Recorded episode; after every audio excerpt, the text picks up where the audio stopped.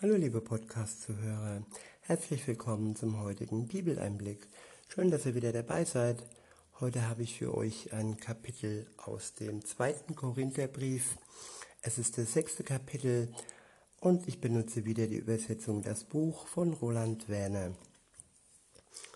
Ab Vers 1 steht, so arbeiten, so arbeiten wir mit Gott zusammen und ermutigen euch, dass ihr euch so verhaltet, dass die bedingungslose Zuwendung Gottes, die ihr erfahren habt, nicht ohne Ergebnis bei euch bleibt. Denn so heißt es in Gottes Buch, zur genau richtigen Zeit habe ich dich erhört, und am Tag der Rettung bin ich dir zu Hilfe gekommen. Schau doch, jetzt ist dieser passende Zeitpunkt. Ja, jetzt ist der Tag der Rettung. Ich wiederhole nochmal den Abschnitt. So arbeiten wir mit Gott zusammen und ermutigen euch, dass ihr euch so verhalten, verhaltet, dass die bedingungslose Zuwendung Gottes, die ihr erfahren habt, nicht ohne Ergebnis bei euch bleibt. Am Anfang steht die bedingungslose Zuwendung Gottes für uns. Diese bedingungslose Zuwendung ermöglicht es uns, eine Beziehung mit Gott einzugehen.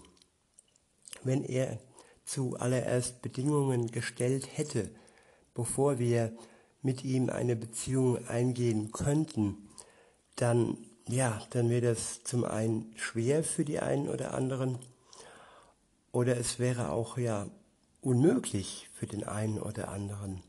Nur bedingungslose Zuwendung, bedingungslose Liebe ermöglicht es uns, wirklich mit Gott Kontakt aufzunehmen. Da kann sich keiner rausreden, da kann keiner sagen, ja, ich bin ja nicht gut genug, ich habe so viel gesündigt, ich habe so viel falsch gemacht und ja, egal wer es ist, ob es jetzt der Mörder ist, ob es jetzt der Dieb ist, der ein Kaugummipäckchen geklaut hat. Alle stehen sie da vor Gott mit Schuld und alle trennt sie etwas von Gott. Schuld trennt von Gott, Sünde trennt von Gott. Und da kommt Gott daher mit Jesus und er schenkt uns seine bedingungslose Zuwendung. Ist es nicht wunderbar, dass wir so einfach mit Gott unser Leben beginnen können, ganz ohne Bedingung. Weiter heißt es, denn so heißt es in Gottes Buch, zur genau richtigen Zeit habe ich dich erhört, und am Tag der Rettung bin ich dir zu Hilfe gekommen. Zur genau richtigen Zeit. Es ist immer wichtig, dass man den richtigen Zeitpunkt erwischt. Und Gott erwischt genau den richtigen Zeitpunkt. Genau dann erhört er uns, wann wir es wirklich brauchen. Und am Tag unserer Errettung kommt er uns zur Hilfe. Und ich sage mal, das ist Timing, das ist ja Perfektion und er ist er ist unser Schöpfer, unser Schöpfer und er weiß genau, wann und wie wir seine Hilfe benötigen. Klar, er möchte auch eine Beziehung mit uns. Er möchte, dass wir uns an ihn wenden, dass wir, dass wir ihn bitten, dass er uns hilft in unserem Leben.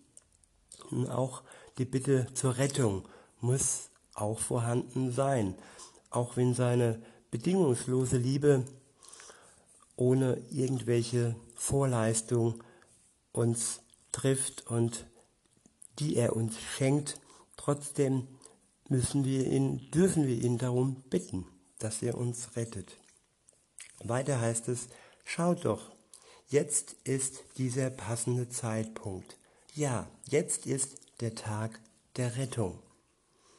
Wenn dich das ins Herz trifft, wenn du spürst, ja, jetzt ist dein Tag, jetzt ist dein Tag der Rettung, dann nimm die Hand, nimm seine Hand und sag Danke, dass er dich errettet und bring ihm alles, was dich trennt von ihm, all die Last und all das, was sich aufgehäuft hat, äh, bring's ihm unter das Kreuz und er wird dir die Last von den Schultern nehmen und dich als befreiten Menschen zusammen mit ihm ähm, wird er dir ein neues Leben schenken.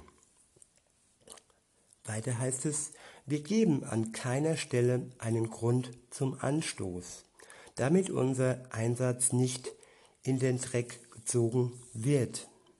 Wenn wir dann unterwegs sind mit ihm, dann, ja, dann möchte es der Briefeschreiber, dass er dann wirklich ohne Tadel unterwegs ist und dass er keinen Anstoß den anderen, die noch nicht mit Jesus unterwegs sind, äh, geben möchte, so dass sie ähm, seinen Einsatz nicht in den Dreck ziehen können.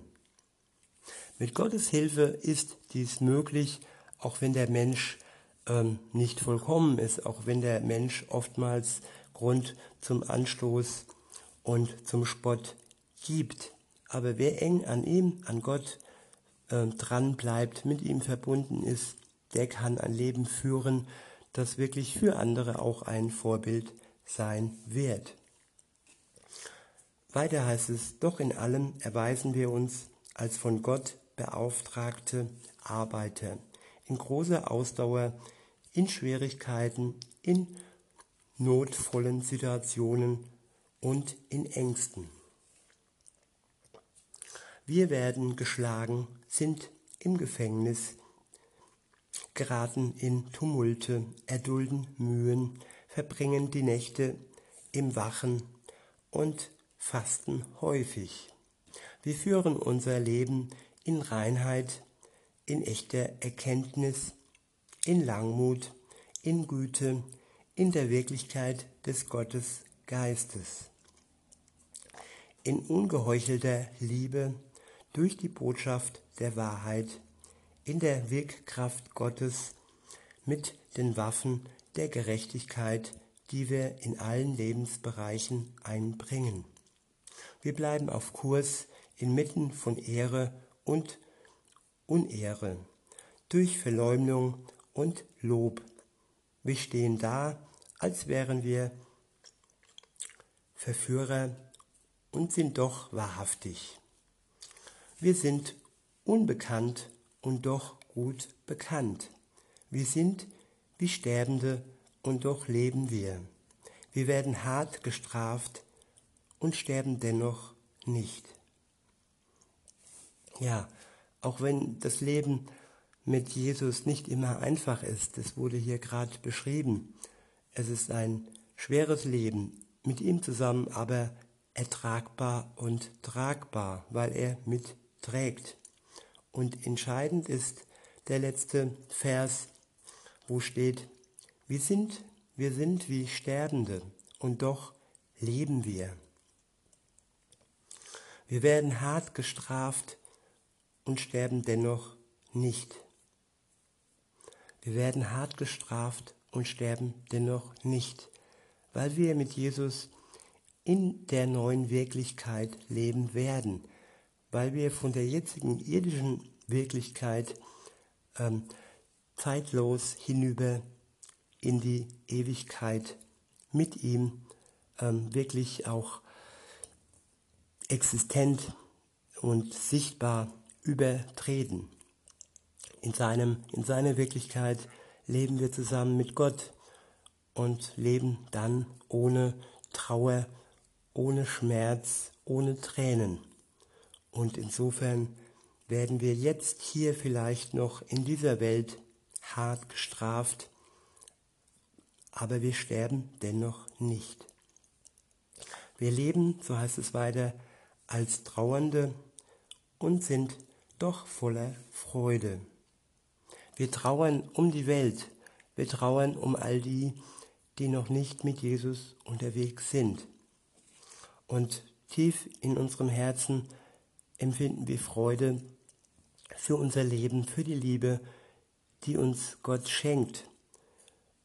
Und äußerlich Trauer, innerlich Freude und Freude für die, die sich für Gott entscheiden. Das ist ein Leben, das wirklich Sinn macht und das uns auch glücklich macht. Weiter heißt es, ja, wir leben als Arme, die doch viel reich, die doch viele reich machen, als die, die nichts haben und die doch alles besitzen. Ich wiederhole, ja, wir leben als Arme, die doch viele reich machen, als die, die nichts haben und die doch alles besitzen. Auch wenn wir arm sind, ohne viel Geld, ohne, ohne viel Reichtümer, dann sind wir doch die, die viele anderen, die viele andere reich machen, indem wir ihnen von dem Wort Gottes erzählen und ihnen dadurch Reichtum schenken. Auch wenn wir nichts haben, dann besitzen wir doch alles über diese Welt, über dieses irdische Leben hinaus, hinein ins ewige Leben. Und mehr kann man nicht besitzen. Aller Reichtum hat ein Ende am Ende dieser Welt und, und am Ende unseres irdischen Lebens. Aber wer wirklich den Zugang in die neue Welt hat, der hat alles sozusagen, der hat den Jackpot und der braucht nichts mehr und er kann wirklich in Frieden mit Gott und in Ruhe leben. All die Reichen müssen Angst haben, dass sie ihr, ihre Besitztümer wieder verlieren. Oft ist es passiert, dass man schnell reich wurde und auch wieder schnell arm. Aber wer reich in Gott ist, der ist dauerhaft reich und es gibt niemand, der ihm diesen Reichtum wegnehmen kann. Der nächste Abschnitt ist überschrieben mit neue Klarheit. Ab Vers 11 heißt es, unser Mund hat sich weit für euch geöffnet. Ihr Leute in Korinth, unser Herz ist weit für euch geöffnet. Ihr habt nicht etwa einen engen Raum in unserem Inneren, sondern ihr seid in euch selbst eingeengt. Ich wiederhole, ihr habt nicht etwa einen engen Raum in unserem Inneren, sondern ihr seid in euch selbst eingeengt. Als Gegenleistung, und da rede ich also, ob ich zu Kindern sprechen würde, öffnet auch ihr euer Herz weit für uns. Bindet euch nicht im Joch zusammen mit Menschen, die Gott nicht vertrauen. Denn welche Verbindung hat die Gerechtigkeit mit der Gesetzlosigkeit? Und welche Gemeinschaft hat das Licht mit der Finsternis? Welche Übereinstimmung gibt es zwischen dem Messias und dem Dämon Belial?